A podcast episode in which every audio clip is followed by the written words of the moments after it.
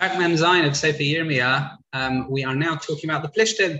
Uh, we have talked about Mitzrayim in the previous parak, but now we are talking about the Plishtim, um, and this is the following. This is prior to Mitzrayim's conquest against Azza. Babel is going to attack Azza like a stream from the north. It will spread over all the land, its inhabitants. And Yirmiyah then describes in a vivid sense the battle sounds. The horsemen, fathers won't be able to defend their children, they would be too weak.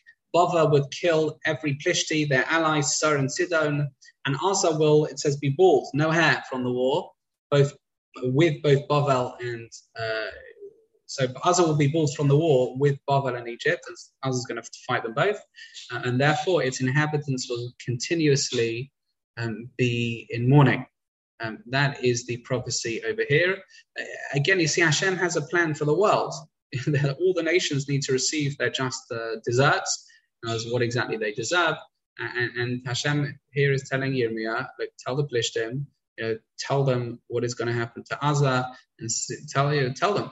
That should be the prophecy. Yes, there are is about Klal Yisrael, and that is the main thing in terms of getting us to do tshuva, fulfill our purpose in the world.